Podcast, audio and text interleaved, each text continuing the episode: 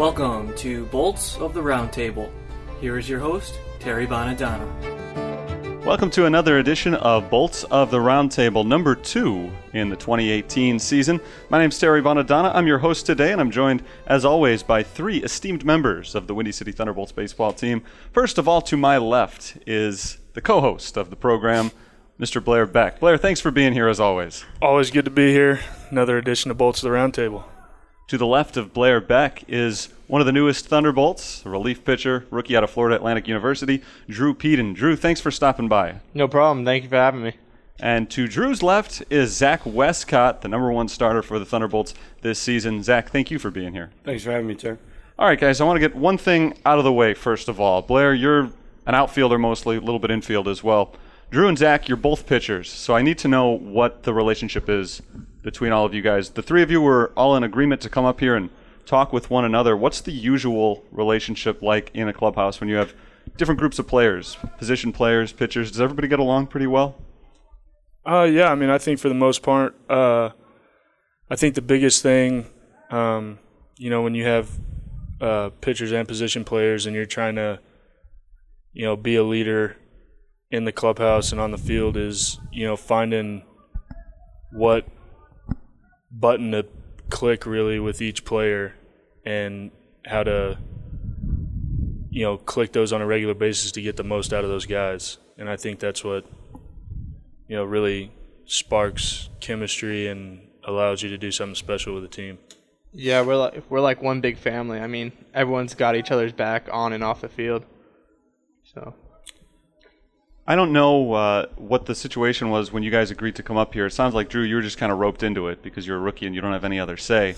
I know Pulled him Blair, of the stand. Blair's on with me all the time, and, and Zach has been up here before as well. So when I go down to the clubhouse and say, "Hey, I need three guys for Bolt to the Round Table," you guys are all willing to to do it together. It's not an issue of like, let me just go talk to these one or two guys that I know I'm comfortable talking to with on the podcast. Oh yeah, for sure. I mean, well, for one, we enjoy coming up here and talking with you, Terry. This is a this is a good thing for for the the team, the media, the fans, all of it.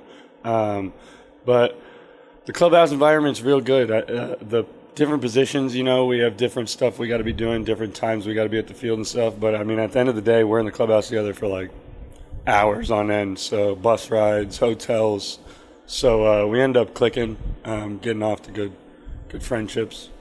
You do spend a lot of time together. You're forced to spend a lot of time together in the clubhouse. Forced friendships for sure. Forced friendships. But uh, you don't have to name any names. Has anybody had an experience, whether it's high school, college, or professionally, where you've had teammates that you just can't stand and you have to deal with them anyway?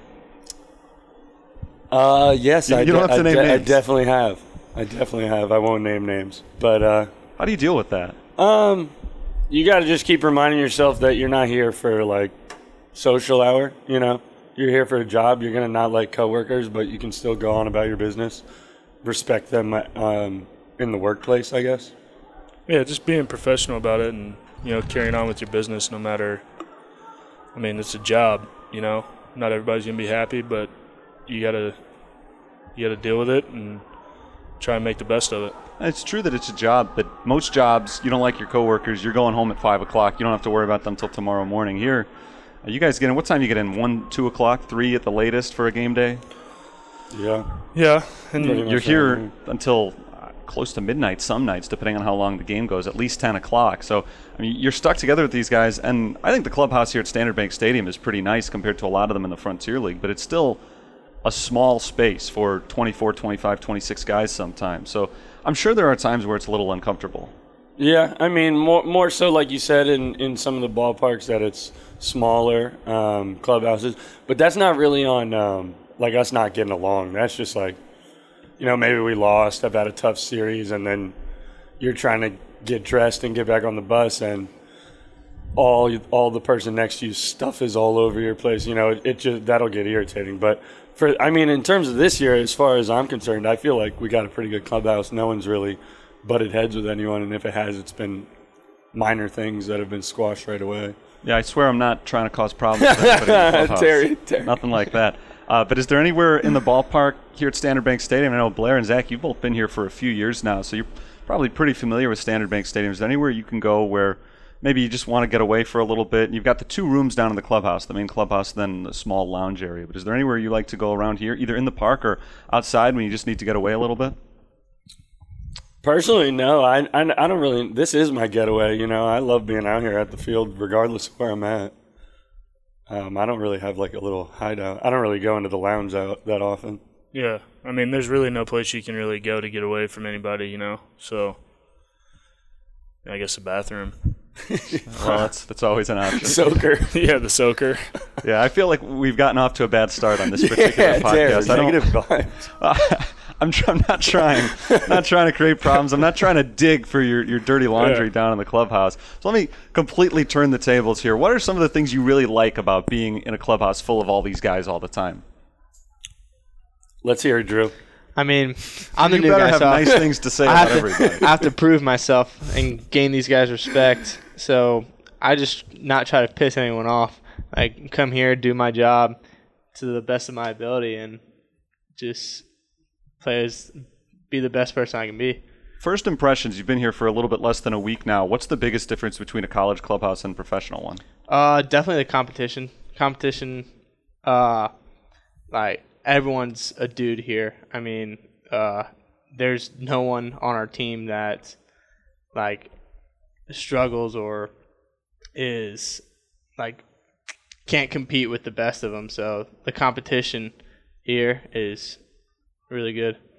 I think with our clubhouse, I mean, Terry, you've probably seen a bit of this as well, being on the bus and coming in down there. We're a real loose club. Um, for that, that's the way Biga has has kind of structured it. I mean, as far as I've been here, we've been really loose. Um, it gets guys to open up, you know, and not feel pressure. Um, so I, I honestly lo- love our clubhouse environment. Um, I have it like, I mean, I don't mind getting to the field early because hanging out with my friends, you know. Yeah, I want to touch on something that, that Drew said a minute ago. Just you get to this level as opposed to being in college, and it's like everybody is that next step up. Or is in college, you've got a lot of teammates. The, the roster sizes are a lot bigger, first of all. And you've got a lot of guys who are at the back end of the roster who are probably never going to play beyond the age of 22. You get to this level, obviously everybody here is a professional. Zach, I'll turn this one on you first because you have some time in the American Association, which is an older league. What was that difference like for you when you first started playing professionally, knowing suddenly you're playing with guys who are like 35 years old who have 10 years of pro experience sometimes? It was, uh, I mean, you try not to let it bother you because at the end of the day, you're in the same spot, you know, um, whether, however, you've gotten there throughout your career. Um, but I don't know. It's just, uh, it's like, uh, no one's, no one's throwing harder. No one's hitting the ball 600 feet, you know, at this point. Talent wise, everyone's up at the same notch pretty much. It's just who's more consistent, you know. It's you're playing the game, not the opponent. And once you can wrap your head around that, I think it takes a lot of pressure off and it makes it a lot easier on you. And you're not seeing like, oh, this big this big 35 year old's in the box and he has double A at bats, triple A at bats. Like, you're just like, okay, let me just make my pitches and we'll get out of this. Was the atmosphere strikingly different at all when you came to the Frontier League, which is still a professional league but a little bit younger? Um, not really. Um, in terms of, well, I, I see it in, in, in hitters. There's uh, there'll be less of a lineup with with a, a good approach. Uh, maybe like two or three guys less. But for I mean, it's the same game, you know, at any level. Blair, for you, it was the opposite because you came here from rookie ball, where everybody is between 18 and 23 years old, and now you're here, and this is an older league. What was that difference like? Um, a lot of raw talent. Um, you know, a lot of guys that you know had the tools, but you know, mentally just weren't where they should be. Um, you know, making you know kind of high school mistakes, just like mental errors. Um, and I talk about this with a lot of our older guys. It's you know, talent only gets you so far and you get to a point in your career where you have to it's a mindset and the the guys that have a feel for the game and know what they're doing in certain scenarios those are the kind of guys that that move on and you see get picked up and go to the next level or you know make it to the big leagues like these guys in the big leagues they make they make a bad pitch they're not going to do that again You know, it's kind of like, you know, your teenage kid that, you know, they make one mistake and you drop the hammer on them. All right, well, now I know, you know, mom and dad mean business. I can't do that again. One thing that has always struck me, I heard this quote from Cal Ripken Jr. when I was a kid, and it's stayed with me for many years since then. He said that there is a tiny percentage of people who are born with the ability to play professional baseball, and even that tiny percentage of people have to work hard every day of their life, or they're not going to go anywhere in the game. So it, it really is incredible how good you have to be to begin with, and then how hard you have to work from that point on. Have any of you guys ever been in a situation in your life where you just thought maybe the work isn't worth it, maybe it's time to try something else? Honestly, no. And not even it, necessarily in a time of struggle, but maybe you're, you're doing really well, but you're thinking, oh, this is too much work. I'd, I'd rather try something that's a little bit easier. I mean, I think everybody at some point goes through that if we're going to be, you know, honest with, with ourselves. But uh, at the end of the day, it's a game, you know, and uh, like for me, I always try and look back at like the first time I ever put on a, you know, my little league uniform and, you know, how happy I was to, to do that and kind of thinking back on old memories and like why you play the game really helps you come out of that and realize that, you know, what we're doing is something really special and there's kids that look up to us and, uh, although they probably think we're making millions of dollars at sometimes, you know, uh, but it's I was under the impression that you were making millions of dollars Yeah. too. Is that is that not accurate? Oh yeah, no. Uh, you know, Lucas pays me really well. It's well over seven figures. So I, I mean, I from the lavish bus rides and all the five star hotels on the road, I just assumed that this Yeah. was a big money league. yeah, continental breakfast. It's a whole nine. Drew, uh, as a, a rookie playing professional ball for the first time, I, and again, just a disclaimer to anybody listening: as we record this, you've been a professional baseball player for all of five days right now, Yes. so you're still just kind of adjusting to everything at the moment. But uh, for you, when you finished up with college, what's your thought process like? Did this opportunity come up for you immediately? Um, well, it all started when I was pitching in regional, and I was facing Florida, and I did pretty well, and we ended up losing our second game to them, and I thought my baseball career was done, and then on our uh, about eight-hour bus ride back, I get a call from Biga, and he's like, "Hey, I got a spot for you if you want it," and I was more than happy to come here and be a Thunderbolt. Did he tell you about the million dollar contracts before or after you had agreed to sign? Uh, it was definitely before to get me here. Yeah, so that was part of the incentive then. Yeah. Uh, I'll be honest. I, I, I first heard of you the day after uh, you pitched against Florida a couple of weeks ago. Ron Biga came to me and he said, "Hey, did you watch that game last night?" And I said, "No, I was I was actually here working on the school game at the time." Uh, he said, "Well, there's a kid who pitched. So I, I wish you'd seen him because I think we're going to sign him. He looks really good." So uh, it's funny sometimes how these things work out. The way that uh, that the players are discovered to play in the Frontier League is is the Frontier League everything that uh, that you guys dreamed of when you first heard of it? Uh, I had never. So when I first got into independent baseball, I had didn't know anyone who had ever played it or anyone I could call up and kind of get the lowdown.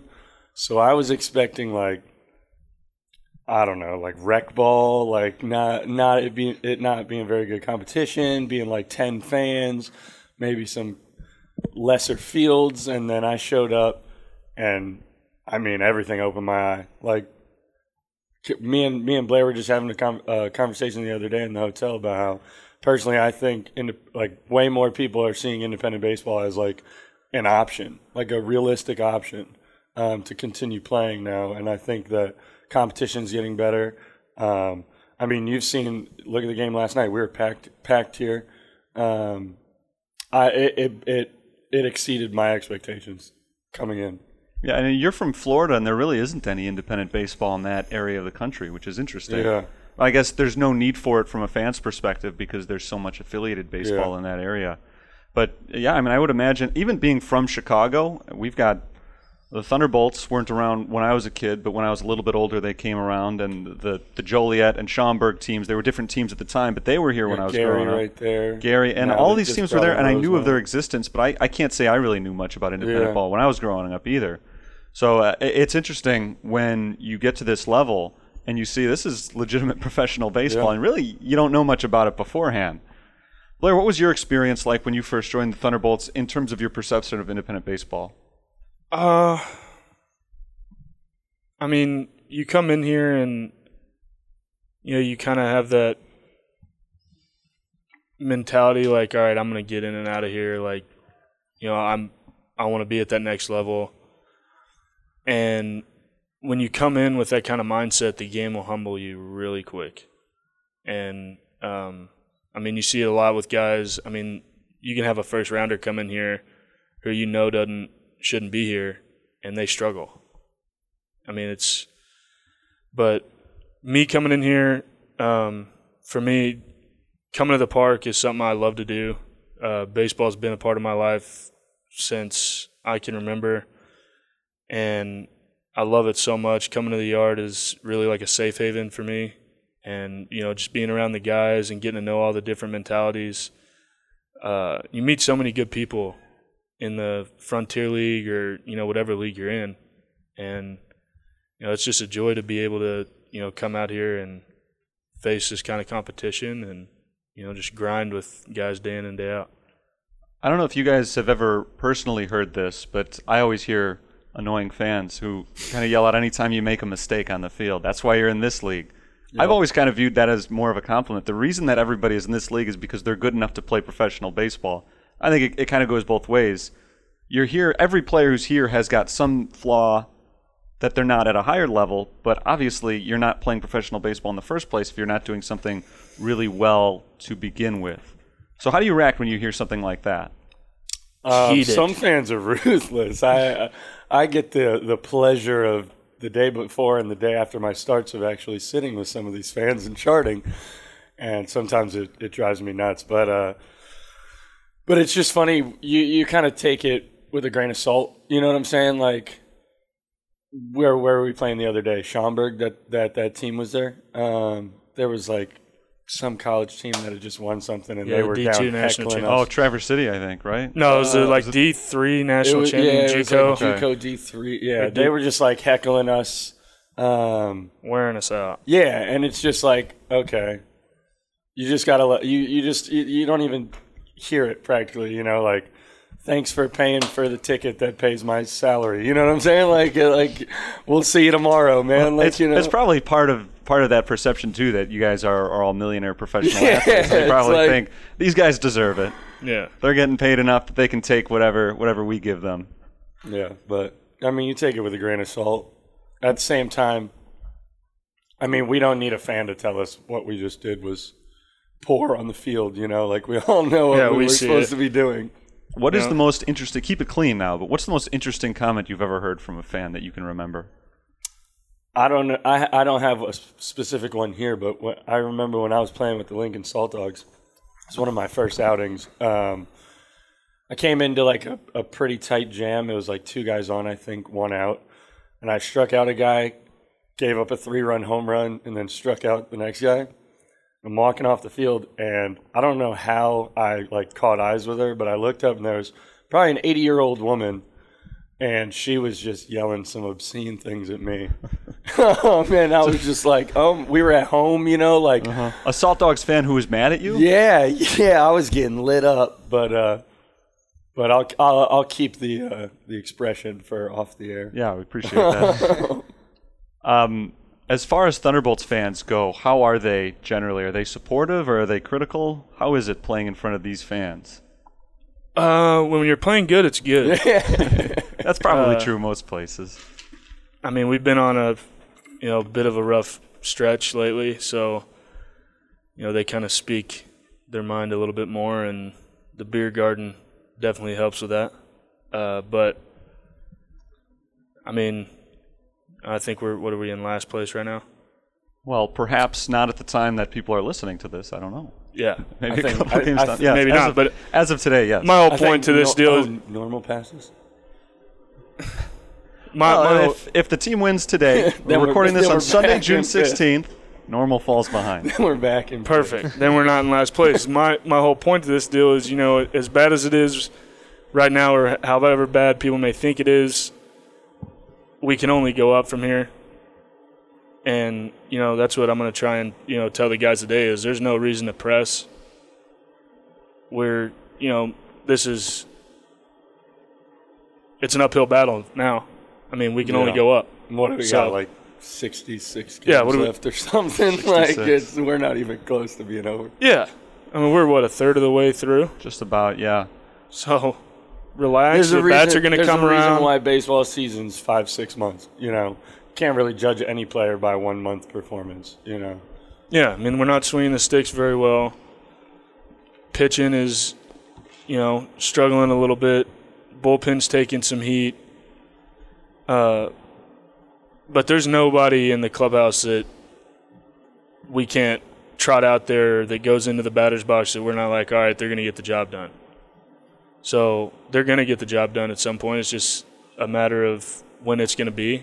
And when it happens, I think we're going to be a very tough ball club to beat. So What is the biggest motivating factor for trying to win ball games? I assume for personal performance, everybody has personal pride and everybody's trying to move on to the next level, and you have all of that to play for. But on a team basis, are you playing for yourself? Are you playing for the fans? Are you playing for your teammates? What's the biggest driving force trying to get the W's? I, I mean, I'm losing. Losing's just not fun. Even if you're the most selfish guy out here playing for yourself and you're having a, a great season and we lose, like lose, lose, lose, lose. The clubhouse is not fun. A fun environment, you know. Uh, that's when you start not wanting to come to work. That's when the, all that piles on. So honestly, I like winning just because I'm trying to have fun out here, and it's just I I, I just can't. I, I hate losing. It's not fun to me. oh, it's miserable. Yeah. Has anybody ever had a good time during a losing season? Are there, are there ways to, are think there so. to make it I'll better? let you know if that ever comes, but Uh, maybe guys in the big leagues that are making uh, two hundred million. Yeah, and they can they can have their hideaway in the Yeah. big Yeah. They're not they're not They can go back to their clubhouse. mansion and Sure. model girlfriend. Not us. we just got to go back to our model girlfriends. yeah, no mansion. Yeah. this- the we go back to a PlayStation. Well, there's Fortnite. there's something to be said for that too, right? yeah. Uh, what what is your your best way to cope with a losing streak? And and like you were saying, we're a third of the way through the season, so I don't think anybody's at a point right now where you're thinking, well, here we go again, a, a bad year. But while you're going through a losing streak, what's the best way to get away from that? Take your mind off it. What kind of activities maybe off the field? I think everyone's different. We we play a lot of Fortnite as a team. Um, that definitely helps. Uh, maybe it could be anything though. You know, we drop a couple on the road. It's like, hey, you know what? Let's blow it off. Let's go have a beer too. You know, let's go to the casino. Let's just take your mind off it. Whatever it is. Um, you just got to kind of take yourself outside, step outside for a little bit, and realize, like, hey, I mean, this is still I'm still playing baseball for a living right now. You know, um, it could be worse. Yeah, Could be way worse. It could, could always be worse, that's for sure. Uh, what about you, Drew? Early on in your professional career now, how are you adjusting to life off the field? Um, it's definitely different because it's a new place. I've never been to Chicago or this far north, so the environment's definitely different. But I treat every day like it's a gift to be here. Like I'm just happy that I get a chance to compete and play the game that I've been playing all my life and the game that I love. You uh, you came to Chicago last week, and then were immediately on the bus to Florence, and then right back on the bus here, and you got a game the next day. So I'm Yeah. sure there's a lot of breaking in. I assume you haven't really had a chance to to explore the area yet. No, uh, I've been to I think downtown Chicago once for a physical. That's And, always fun. Yeah, that's about, and that took me. It's like a six, 16 miles away, and it took me almost hour and a half to two hours. Yeah, So, welcome to Chicago traffic. I hope you enjoy yourself. if you don't like the Chicago highways, then best not to drive because you're going to be on them for a long time. Yeah, Yeah, one way not to cope with a loss is going into traffic. Oh, I don't know. I actually uh, sometimes when I, I'm having a rough day at the ballpark, I, I go home. I put my uh, my audio book on on my drive home, and I kind of enjoy just sitting in the car and, and winding down at the end of the day like that. Yeah. What are you What are you listening? Someone else read to you? Uh, at current, I'm listening to a biography of Ted Williams. Oh, Yeah. okay. Ben Bradlee Jr. I recommend it. Ben Bradlee Jr.'s uh, biography of Ted Williams. It's about 1,100 pages, I think. Holy And I- cow! I've been wanting to read it for a long time, but I've been scared off by the length. So finally, I just put it on on my car. Audio. Nice. Yeah, I'm about uh, I'm about two thirds of the way through it. I've been listening to it since about a week before the season started. I'm a, I've I'm a Ted ways to go. Williams fan. I used to wear number nine pretty much up until I got to uh, Really? professional. Yep. Even as a pitcher. Yep. Well, that's actually the reason why I stopped wearing number nine because once I got into professional, they're like, "You're not wearing a single digit number." Yeah, single digit pitchers. Oh, they're frustrating. Blair, how did you get your number? And if there's an interesting story there, Ooh. Well, so you changed your number this year. I've changed my number a lot. I've always been uh, number three, always um, for the longest time. Uh, ever since growing up, and uh, if I if I wasn't able to be number three, I would always do something that you know either was in a multiple of three or close to three. Yeah, two Um, kind of looks like three. Yeah, If you're warming up in the bullpen Two- without my two's- binoculars, two's I the might exception. make a mistake. uh, I was six last year. My Maybe junior year of, of college, I was number 53. Um, then I was nine my senior year. Um, got here, chose number six, and then had two bad years in that number. So I was like, well, I'm not wearing that again. And I told Coco that I would wear number two. So wearing number two, kind of getting the same results thus far. But you know what? It's like I said earlier, we're only going up from here. So hopefully, two uh, number two kind of comes around and uh, helps me out in the long run. Are you 19, Zach, because it's the closest thing to nine that you Um, could get as a pitcher? No, I was. Uh, yeah, we could go with that. We could go with that. I don't. I mean, most people, most people probably don't have interesting. I could ask you, Drew, but I assume that was the number that was available. Yeah, I was, they're like, um, it's either like 17, like 31, or so. I just picked the first number I heard. and it's worked out for you so far. Yeah. Um, yeah, I, I mean, I imagine most people don't even have stories about how their numbers were picked. But I was curious because you said you wore number nine for Ted Williams, and even uh, even if if they let you professionally wear number nine as a pitcher, I, I'm interested in the fact that a pitcher. a guy- Did you grow up as a hitter, idolizing Ted Uh, I mean, Williams, for a or little did you bit. just like him as a player? Uh, well, my dad is a big Ted Williams fan, um, and that just kind of got passed down to me. Uh, my dad always wore number nine. My older brother always wore number nine, so I kind of just uh, went into that. Um, and then see it. I also like the single digits too because I'm not the biggest guy, you know. And then I end up getting these like 28, 29. My freshman year in college, I was 36, and I'm just swimming in this jersey, you know. And then I just, I don't know. So I, I try to get like a lower number, but How's 19 working for you? Do you like it? oh, I love it. Oh, good. I think I've I've committed to the to the move. Blair, you mentioned that you changed your number because you didn't like your season from last year, so you wanted to change it up. It's a rebranding. Sure. Yeah. Is that a superstition, or is that just something that you just felt you wanted a fresh start? Just wanted a fresh start, really. Okay. I mean, Kobe did it. yeah, Sure. I never understood. Kobe that. did it. LeBron did it. You know, so I don't know. The reason I wore number three my whole life is I was always a big Allen Iverson fan. Okay. Loved AI, and although baseball is a lot different than basketball, You don't say. uh, he had a lot of swag about him, and I don't know. I always liked number three, and uh, one of my best friends from home, uh, Hunter Redmond, his brother wore number three, and I always looked up to him. Uh, so that's why I wore it. But unfortunately, three's retired here. So well, not not officially. We shouldn't. It, I mean, it's not up on the. not officially Not up on retired, the but wall, but- it's supposed to be. So I wanted to be number three, but yeah, we'll see. If, we'll see if that happens. Yeah, I don't think. so it's in like a there is a- retired limbo. Well, Like, yeah, I it's can- like- I I can can tell tell you you that that it's it's through the process retired. right now, well, this yeah. is Uh, weird. Michael I didn't know Torres played for the Thunderbolts between 2010 and 2015. He wore number three.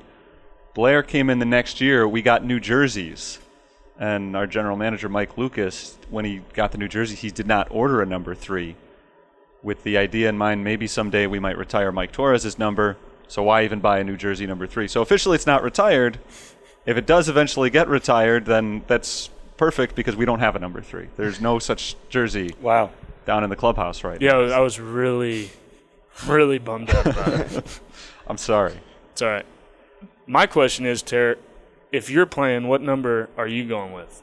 Oh, I Well, I never have played competitive sports past the age of like 13.